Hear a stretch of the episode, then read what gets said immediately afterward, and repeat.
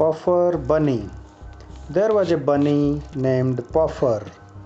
एक पफर नाम का खरगोश था who lived with his siblings in a big white house, जो अपने भाई बहनों के साथ एक बड़े सफ़ेद करके सफ़ेद रंग के घर में रहता था.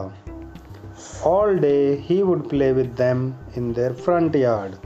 पूरा दिन वो उनके साथ अपने घर के सामने के आंगन में खेलता रहता था. One day while playing, Puffer Bunny hopped a little too far. एक दिन खेलते खेलते Puffer Bunny थोड़ा सा दूर तक कूद कर चला गया. And he was long gone before the children could find him.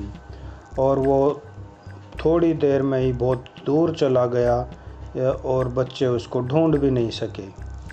He saw a tiny burrow and peered into it. उसने एक छोटा सा खरगोश का घर देखा और उसमें घुस गया. He was surprised to see another bunny inside. उसने वहाँ पर दूसरे बनी को देखा और हैरान रह गया.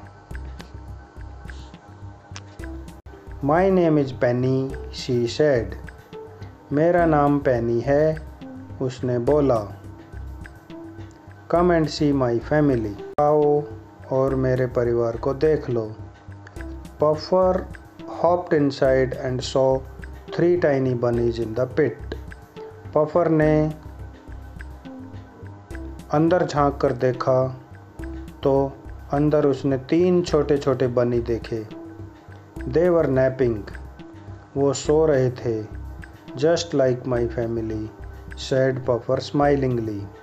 Puffer ने मुस्कुराते हुए बोला, ये तो बिल्कुल मेरे परिवार की तरह है.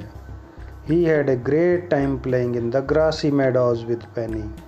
और उसने पैनी के साथ घास वाले मैदान में खेलते हुए बहुत मज़े किए. His siblings back home were very worried. उसके भाई बहन घर पर बहुत चिंता में थे. They thought a fox must have gobbled him. उन्होंने सोचा कि एक लोमड़ी ने उसको खा लिया होगा. They were delighted when Puffer returned the next day. जब अगले दिन Puffer वापस आ गया तो वो बहुत खुश हुए.